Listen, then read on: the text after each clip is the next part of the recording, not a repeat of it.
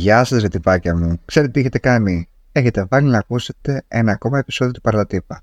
Είμαι ο Άγγελος και οριακά έχω ξεχάσει πώς γίνεται αυτή η διαδικασία της ηχογράφησης ενός podcast.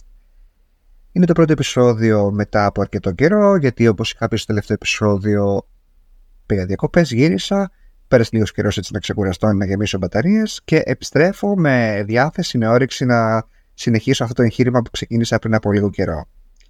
Τώρα αυτό θα πω πως δεν είναι το πρώτο επεισόδιο της δεύτερης σεζόν του Παρλατύπα, αλλά θα έλεγα πως είναι το επεισόδιο 0 της δεύτερης σεζόν, γιατί θα λιγάκι να κάνουμε ένα κατσάπ ε, σε θέματα που έχουν συμβεί το τελευταίο καιρό προφανώς, να πω κάποια άλλα πραγματάκια που θέλω και το κανονικό πρόγραμμα και η κανονική ροή να συνεχίσει να ξεκινήσει βασικά σε επόμενο επεισόδιο του podcast αυτού. Λοιπόν, πήγαμε διακοπές. Ελπίζω να περάσετε όλοι καλά στις διακοπές σας, να ξεκουραστήκατε, να γεμίσετε μπαταρίες. Απαραίτητες ε, οι διακοπές πλέον λίγο να αλλάξουμε παραστάσεις, να αλλάξουμε εικόνες, να γεμίσουμε μπαταρίες. Και ήρθε ο Σεπτέμβρης, ο οποίος Σεπτέμβρης νομίζω κάθε χρόνο γίνεται και πιο δύσκολος. Εγώ φέτος που έκανα πούμε, αρκετά πράγματα και είχα πολλές μέρες άδεια από τη δουλειά και πήγα και σε διαφορετικά μέρη, η επιστροφή στη ρουτίνα και στη δουλειά και στην καθημερινότητά μου φάνηκε ερβάναυση. Δηλαδή νιώθω αυτήν την εβδομάδα πως αρχίζω λίγα και να το συνηθίζω και ελπίζω η δική σας να ήταν λιγάκι πιο εύκολη αυτή η μετάβαση. Θα ξεκινήσω λιγάκι αυτό το επεισόδιο λέγοντας κάποια πράγματα τα οποία αφορούν το podcast, έτσι και συγκεκριμένα θα ήθελα λιγάκι να αναλύσω κάποια στατιστικά και γενικά το τι έμαθα από την πρώτη σεζόν του Παρλατύπα. Γενικά, εγώ τώρα που κάνω αυτό το podcast έχω μία πλατφόρμα στο ίντερνετ που βλέπω στατιστικά για τα επεισόδια μου, γενικά το πώς πάει το επεισόδιο, από πού με ακούνε και τέτοια. Και θα ήθελα λιγάκι να μιλήσουμε γιατί τώρα που το παρατήρησα έχει λιγάκι ενδιαφέρον. Ας πούμε, θα μιλήσω λιγάκι για τα επεισόδια ξεχωριστά, έτσι, μία στα γρήγορα και θα πω ότι το πρώτο επεισόδιο και φαντάζομαι λόγω περιέργειας τι κάνει αυτός ο τρελός και βγάζει podcast, θα μπορώ να το ακούσω. Πήγε πάρα πολύ καλά σε σημείο που έχει αυτή τη στιγμή πάνω από 200.000. Στιέβαμε. 254 ακούσματα έχει αυτή τη στιγμή. Έχει 254 ακούσματα. Ένα ποσό το οποίο δεν περίμενα πούμε, να γίνει. Δεδομένου ότι δεν με ήξερε και κανείς. Έτσι, και εξακολουθεί να με ξέρει και κανείς. Μετά κατιούσα, έτσι. Αλλά αυτό που έχει ενδιαφέρον είναι από το που με ακούτε, γιατί τα βλέπω και αυτά. Φακέλωμα κανονικό σας έχω. Και έχω ας πούμε τώρα μπροστά μου ένα χάρτη που κοιτάζω και λέει το 97% των ακουσμάτων είναι από την Ευρώπη.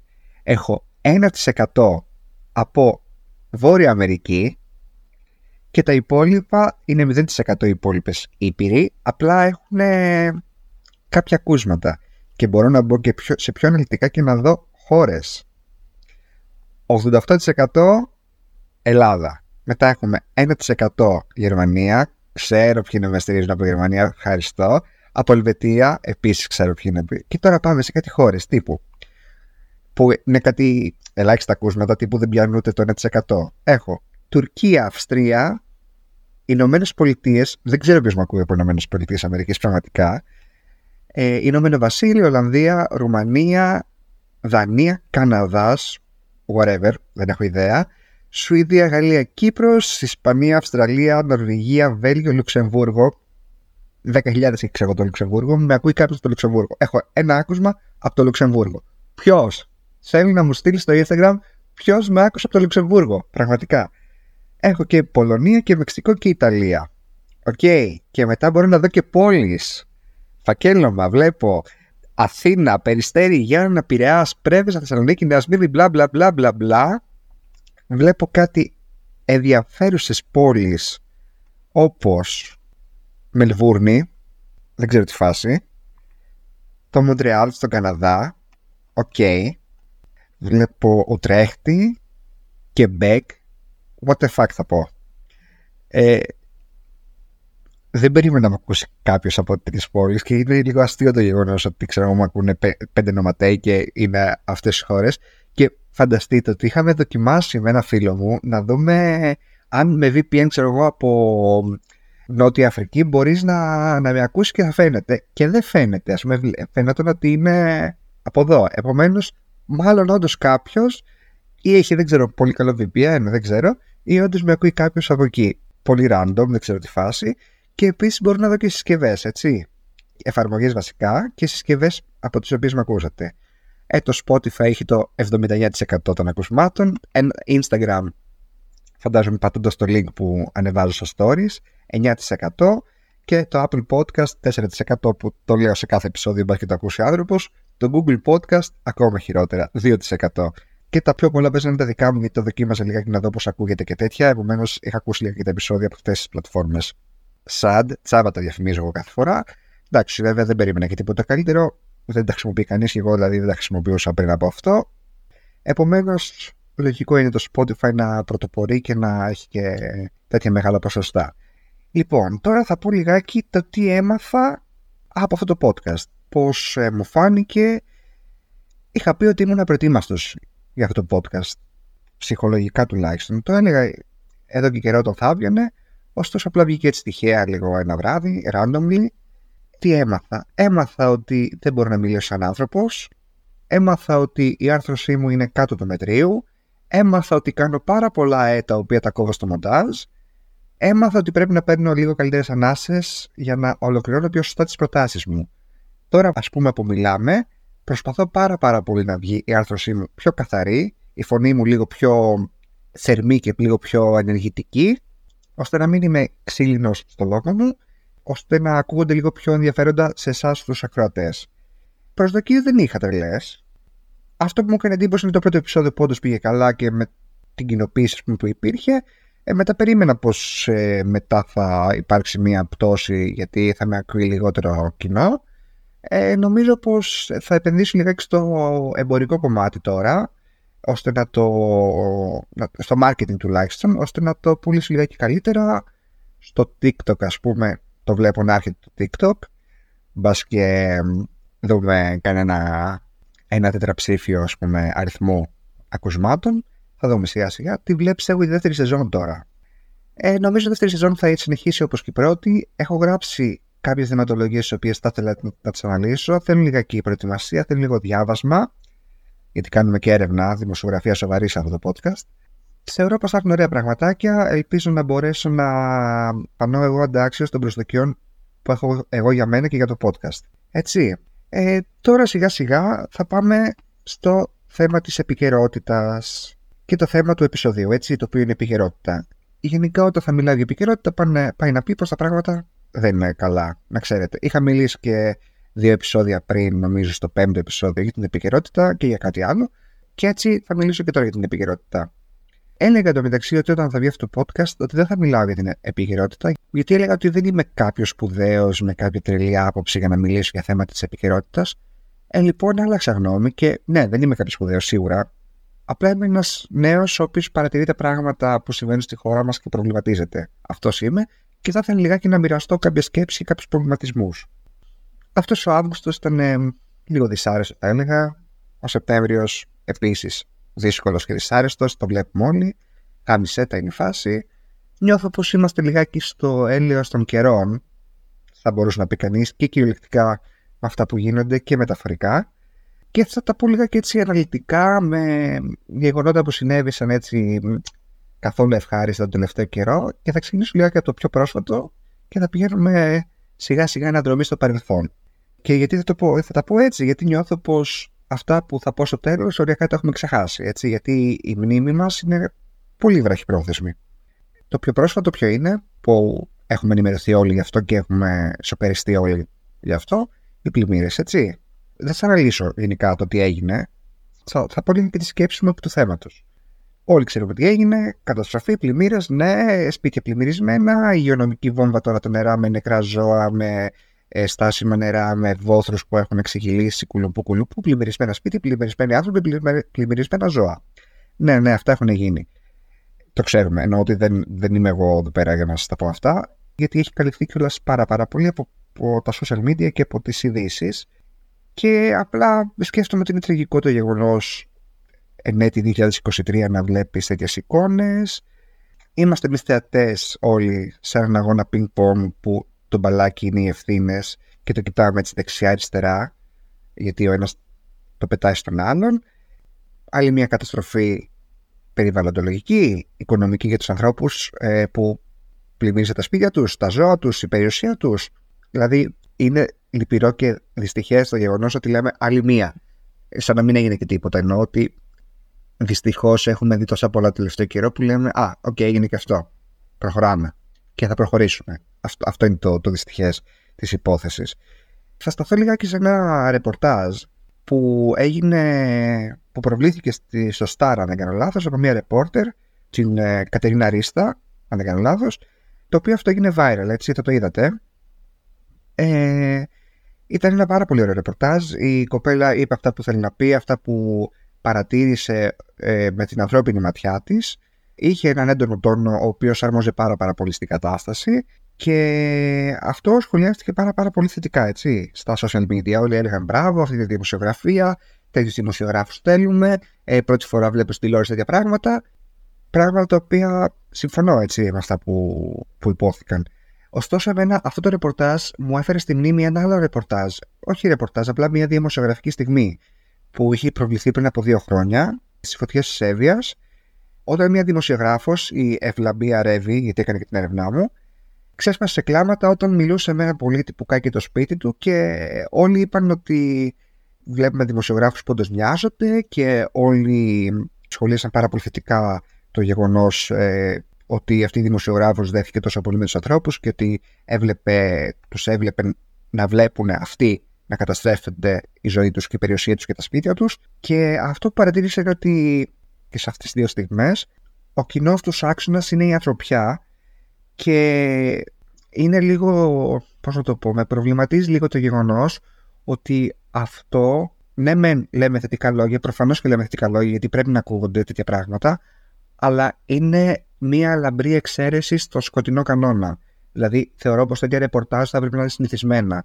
Και μακάρι να ακούμε πιο πολλά τέτοια ρεπορτάζ με περισσότερη ανθρώπινη ματιά και όχι με, με λόγια τα οποία δεν είναι από την πλευρά των πολιτών. Επίσης, τώρα που το θυμήθηκα, να δώσουμε μια μεγάλη χλέπα από όλους μας προς τους ανθρώπους που χρέωναν 12-16 ευρώ τις εξάδες νερών ε, και εκμεταλλεύονταν τους ανθρώπους που έχουν ανάγκη και τους καταστράφηκαν τα σπίτια τους ας πούμε έτσι, και δεν είχαν πόσιμο νερό να πιούνε. Μεγάλη χλέπα σε αυτούς, δηλαδή ντροπή πραγματικά. Και θα φύγω λίγο για τις πλημμύρες έτσι και θα πάω στο άλλο σκηνικό που έγινε εκεί τις ίδιες μέρες περίπου ο Αντώνης που τον έσπρωξαν και τον σκότωσαν ενώ προσπαθούσε να μπει στο πλοίο, στο Blue Horizon. Νομίζω πως αν δεν υπήρχε το βίντεο δεν θα άνοιγε ρουθούνη, ε, θα έλεγαν απλά θα βγει ένα δελτίο τύπου και θα έλεγε ότι ήταν ένα τύχημα και πέθανε ένας άνθρωπος. Αυτό το σκηνικό, αυτό το βίντεο που είδα, αυτή όλη η συνθήκη ανήκει στα πράγματα τα οποία δεν μπορώ να συλλογιστώ και δεν μπορώ να αντιληφθώ και να επεξεργαστώ προφανώς με αυτά που βλέπω γενικά νιώθω ότι αυτό που λένε στο Instagram όλοι το αποτύχει ζούμε ότι μωρέ μήπως αληθεύει δηλαδή αλλά αυτό που με προβλημάτισε είναι πάλι η τηλεόραση γαμότο μου που βγήκε μία κυρία δεν θυμάμαι το όνομά της και έλεγε Α τον κλώτσαγαν, ήταν να το σκοτώσουν, δηλαδή αν είναι δυνατόν. Ή ξέρω εγώ ασχολούνται με το αν έχει εισιτήριο, αν δεν έχει εισιτήριο, ότι που πήγε και αυτός τελευταία στιγμή να μπει, όχι ήταν αμαία και δεν ασχολούμαστε με το γεγονός ότι έγινε μια δολοφονία υπό τέτοιε συνθήκες και απλά το πλοίο έφυγε σαν να έπεσε το ρολόι κάποιος, που μέσα να μην έγινε και τίποτα. Γενικά ασχολούμαστε με τα λάθος θέματα σε τέτοιε περιπτώσεις, στα σοβαρά θέματα. Αν που έχω στην περίπτωση του Αντώνη, αν ήταν αμαία το άτομο αυτό, ή αν ήταν μετανάστης, ή αν η κοπέλα που τη βίασε ο άλλος, ένα παράδειγμα εγώ τώρα λέω, φόραγε προκλητικά ρούχα, ή αν ε, τα ήθελε ο κόλος της που δολοφονήθηκε σε μια γυναικοκτονία η τάδε, γιατί συμβαίνουν και αυτά ακόμα, έτσι. Και γενικά μαλακίες που υποβαθμίζουν κάθε φορά το θύμα. Και ένα σάκι στην τούρτα ήταν και αυτή η δήλωση του πρώην Υπουργού Βαρβιτσιώτη για τους ανθρώπους που είπε χαρακτηριστικά, γιατί το έχω σημειώσει, πήγαν να κάνουν δουλειά τους και σήμερα βρίσκονται κατηγορούμενοι για μια δολοφονία. OK. Okay. Πήρε πούλο αυτός από τη θέση του, παραιτήθηκε, αλλά εγώ τώρα αυτό που σκέφτομαι είναι ότι, OK, okay, τι γίνεται με την παραίτηση. Δηλαδή, λες μια μαλακία ή δεν πράττεις, ας πούμε, αυτά που πρέπει, παραιτείσαι και μετά, OK, okay, ούτε γάτα ούτε ζημιά.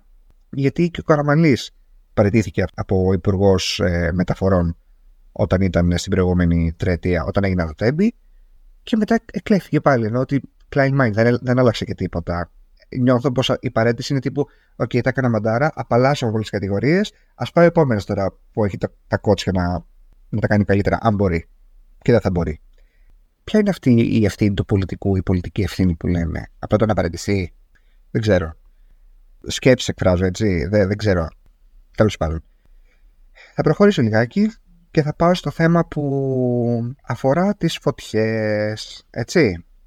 Διάβασα λιγάκι τα επίσημα στοιχεία και λένε πως φέτος έχουν καεί πάνω από 1.800.000 στρέμματα. Τα στρέμματα, να υπενθυμίσω ότι είναι 1000 τετραγωνικά μέτρα. Ο καπνός διέσχισε όλη την Ελλάδα, εγώ ας πούμε ήμουν διακοπές εκείνη την περίοδο, ήμουν στην Άρτα και απλά ξυπνάω ένα πρωί και βλέπω πως ο ήλιος ήταν κόκκινος και η ατμόσφαιρα λίγο παράξενη, μύριζε και λίγο καμένο. Και να συζητούσαμε με τους φίλους μου και να λέμε πως αποκλείεται ε, να έχει φτάσει εδώ καπνός από την Αλεξανδρούπολη, κάτι θα γίνει εδώ πέρα. Τελικά το είδαμε όλοι ότι όντως ο καπνός διέσχισε τη μισή υπηρετική Ελλάδα και εκεί προφανώς είχαμε θανάτους με αποκορύφωμα, δυστυχές πάντα αποκορύφωμα, έτσι, τους 20 θανάτους που βρέθηκαν στο δάσος της ε, Δαδιά. Ήταν μετανάστες αυτοί. Ε, και πάλι λέγαμε ότι ήταν μετανάστες, όχι ότι μπήκαν παράνομα στη χώρα, κρύβονταν εκεί και όχι ότι κάηκαν, ας πούμε. Ε, δεν μπορώ να φανταστώ κάτι χειρότερο σε θάνατο. Δεν ξέρω, δεν ξέρω. Είχε. Ε, δεν ξέρω τι φάση, δεν ξέρω. Όσο πάμε προς τα πίσω, όπως είπα και πριν, ξεχνιούνται πράγματα. Ας πούμε, είχαμε φωτιά στη Ρόδο, τα θυμάστε; Δεν ξέρω. Κάει η μισή Ρόδος. Σας λέει κάτι αυτό; Ή γενικά μας λέει κάτι αυτό, ενώ ότι το θυμόμαστε ή τώρα ασχολούμαστε με άλλα θέματα και τα υπόλοιπα έχουν εξαφανιστεί; Είχε γίνει η έκρηξη στη Νέα Χίαλο, έτσι, το είδαμε αυτό, υπάρχει βίντεο που κυκλοφόρησε και να βλέπεις την έκρηξη, ας πούμε, σε στρατιωτική βάση. Κοίτα να δεις που έγινε και αυτό, από όπου, που το, που το θυμηθήκαμε τώρα, από ποιο επεισόδιο είναι αυτό; Το να στην πύλο, έτσι, με νεκρούς που ακόμα δεν ξέρουμε πώς ήταν. Όσο πάει, γυρίζει προς τα πίσω που, με πράγματα τραγικά τα οποία έχουν συμβεί και τα ξεχνάμε. Τα τέμπη ακόμα τα, τα κρατάμε, ας πούμε, σαν ε, κακό σημείο αναφοράς τραγικού γεγονότος αλλά γενικά νιώθω πως όσο πάμε παραπίσω τόσο δεν θυμόμαστε. Να σας πω σε αυτό το σημείο επίσης πως αν δεν το θυμάστε ο πόλεμος μεταξύ Ουκρανίας και Ρωσίας ακόμα καλά κρατεί, έτσι. Άλλο που πλέον δεν πουλάει αυτό το θέμα και δεν ενημερώνεται κανείς γι' αυτό, ε, ωστόσο ακόμα υπάρχει.